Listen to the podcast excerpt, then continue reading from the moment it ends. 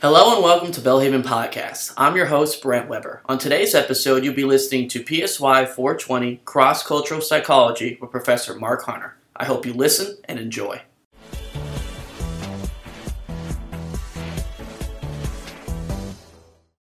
All right, welcome to Unit 6, where we're going to talk about culture and psychological disorders and culture in the treatment of psychological disorders. So first, let's look at culture and psychological disorders, and how do we define abnormality? There is an aspect of cultural relativism in defining what is abnormal in each society, because the culture and psychopathology are intertwined, meaning that some disorders can only be understood in which the cultural framework in which they occur. When we talk about psychopathology, we're really talking about disorders that encompass behavioral, cognitive, emotional aspects, and things that interfere with our normal everyday life. And there are similarities between different cultures and how they view this and how they treat it, but sometimes there are differences. When we're talking about distress, we're talking about the syndromes of distress, idioms, and explanations. The syndromes of distress are the patterns of the symptoms that tend to cluster together. So how does a depressed person tend to act? How does an anxious person, how does a schizophrenic person tend to act? And how does that idioms, how does that communities and the cultural groups express those things, and how do they, the thoughts and behaviors, where some societies being depressed is not viewed as negatively as other societies. And what are the explanations of that distress? What do they believe? What do the different cultures believe that are the symptoms and cause of that? So in order to understand this, psychologists, anthropologists, sociologists use questionnaires, interviews, to try to understand how different people view different illnesses and diseases. And so there's of course, these need to be reliable and valid, appropriate to their different cultures. A lot of times what they'll do is they'll have a behavioral checklist where they'll ask, does your child do this? Focusing on behaviors as opposed to thoughts and emotions. One of the problems, if you're trying to study health and psychopathology in other cultures, that maybe you're over-pathologizing. And that's really considering behavior as pathological when it's actually kind of normal in that society. Where it may be pathological in your society, in another society, it's actually quite normal. Or you may be under-pathologizing, which means that you're not really seeing the, you're not as sensitive to the pathology that's actually occurring within that society. So you need to have a good understanding of what is health and distress within a society. So some illnesses we find are universal, that these are symptoms that we see no matter what part of the world you have. Delusions and hallucinations for schizophrenia, a sense of lack of motivation, social withdrawal, impaired memory, dysregulated emotions, not able to control your emotions. And so they found, looking at a variety of countries, a variety of cultures, that the lack of insight, hallucinations, both verbal and auditory, were universal. And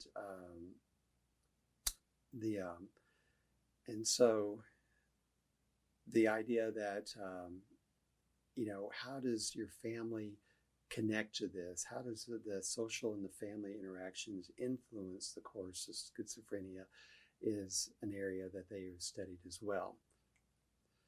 Depression is found throughout the world, and it's characterized by physical, motivational, emotional, behavioral changes. universally they found that women are more susceptible to depression and than men. But across all cultures, they found that sadness and joylessness is a part of that, tension, anxiety, lack of energy. But the amount of these symptoms are universal, but the amount that they have may be different depending on the specific culture.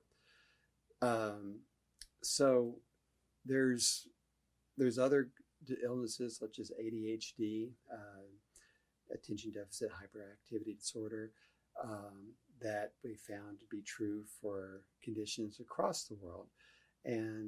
But again, what is maybe referred to as appropriate in one culture is not appropriate in another, and vice versa. What is appropriate in one culture may not seem to be appropriate in another culture. One of the aspects is when people come to the United States from a different culture. African Americans have a long history, of course, of slavery and exclusion and how that has affected their mental health. However, the reports show that a lower lifetime and 12-month prevalence for major depression and panic disorder as compared to European Americans. And one of the ways that psychologists believe allows this to happen is because the African American community tends to have a stronger family and community connection and religious networks. Latino Americans found that that there's actually different rates of depression and mental illness among different Latino groups. So we can't just use one, say all Latinos do this, depending on what country they come from, has an effect. Part of the impact on mental illness is how were they received when they came to the United States? Were they welcomed or were they not welcomed? What's their socioeconomic status once they get here? What amount of discrimination did they face? What's the strength of their community? If they come to the United States and are just solitary, then that can have a different effect is that if they live in community with others from their home culture. Asian Americans usually tend to have, it says the stereotype is that they mask the idea of expressing poor mental health. When you talk about Asian Americans, we're talking about China, Japan, India, lots of different cultures. And so there's no one explanation for mental health related to different Asian groups. But they did, as a group, tend to have the lowest prevalences of disorders among the different minorities that we talked about. Unfortunately, Native Americans really have a higher prevalence of depression, mood and anxiety disorders, and also alcohol and suicide. This can be traced to the trauma that they experience from movement from their native lands to reservations. Usually reservations have more community-wide poverty. They're segregated from the rest of society. And so what they often will do is try to preserve the native culture to try to reduce that psychological stress. Immigrants are those who have chosen to come to the United States, and they're faced with new culturization issues. And, they may be excited to come to America. They may think of it as land of opportunity, but when they arrive, they realize that it's going to be more difficult than they imagined due to language and cultural views and ideas and things. And so it's not uncommon to have psychosomatic problems, things that are expressed physically.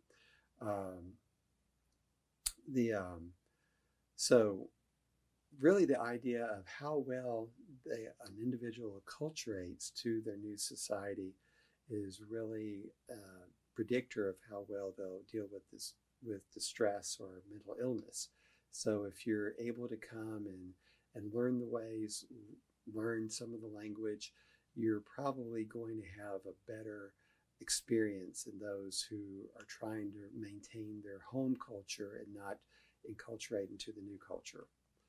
Refugees are people who are brought to a country because of some event that happened in their home country. They did not necessarily choose to come to the United States, but what they did, the State Department or United Nations or such, said that, you know, we're getting you out of your home country and we're going to move you here, provide a home for you. And part of this is the fact that they dealt with stress in their home country. Their home country didn't want them.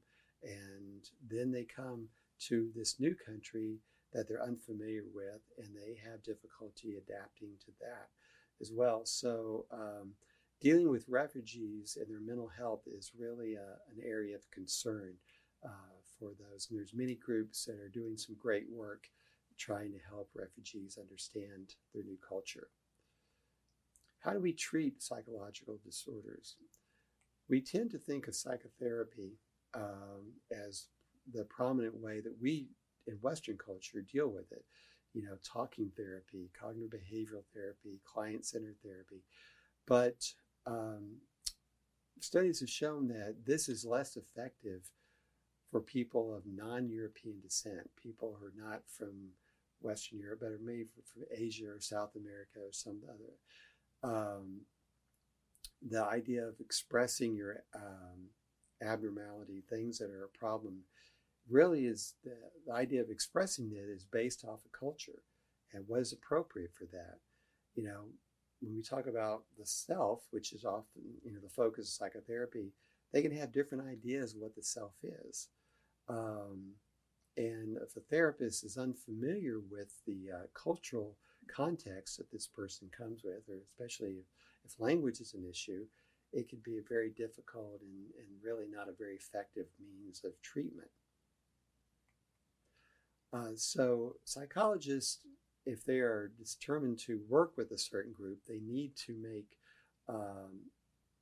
to understand the culture of their patients and bring that into their psychotherapy, rather than expecting the patient to understand these cultural concepts in Western culture that they're just not familiar with.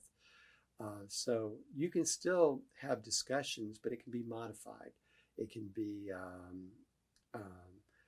so using more the language that is appropriate for that culture, using stories that may be appropriate for that culture, ideas, and you know, bringing that all in together. So when someone is experiencing mental health issues, not everyone is open to receiving treatment. You know, people who are from lower income countries or cultures usually are less resistant because it costs money. They don't have the money to see someone, and it may be that there's lack of available help for those treatments. So different groups not only have the cost difference, but also what is available for them within their society. So language barriers, of course, is a big part of it, where you're unable to express your thoughts with the psychotherapist and for them to understand the thoughts. The idea of a stigma or mistrust, the idea that they're taking on this new role or being willing to share their thoughts or problems with someone else, may have a stigma in their culture. What does health and illness mean to each individual culture? You know, where the idea of asking for help could really be antithetical to the culture where it says you just have to use your willpower to get through this. And of course, the lack of social services, mental health services. So if you were to be involved in culturally competent work with a different culture, what would you need to have? You need to have awareness of the beliefs of that culture. You need to have the knowledge of that culture and the skills that are used, that you need to be familiar. So if you find yourself working with people who are maybe from a different culture, don't assume that you understand what they're experiencing or what they're thinking and feeling. You need to do your homework. You need to investigate what is appropriate and for healing in that culture. A lot of work with other cultures really focuses more on a community approach as opposed to an individual approach. What is mental health seen as in the community level? What are the traditional ways of dealing with this in clinical psychology or counseling psychology, but also what does that culture's value as healing practices? And so, especially with immigrants and refugees, you're going to need to do it from a community model rather than an individual model, and where you provide assistance to families and to groups rather than just an individual. So in order to do these things, of course, you would need to be trained and to put the time and work in to understand these cultures. I wouldn't recommend just relying on books or videos, but actually living in the culture and understanding what the needs of that culture are.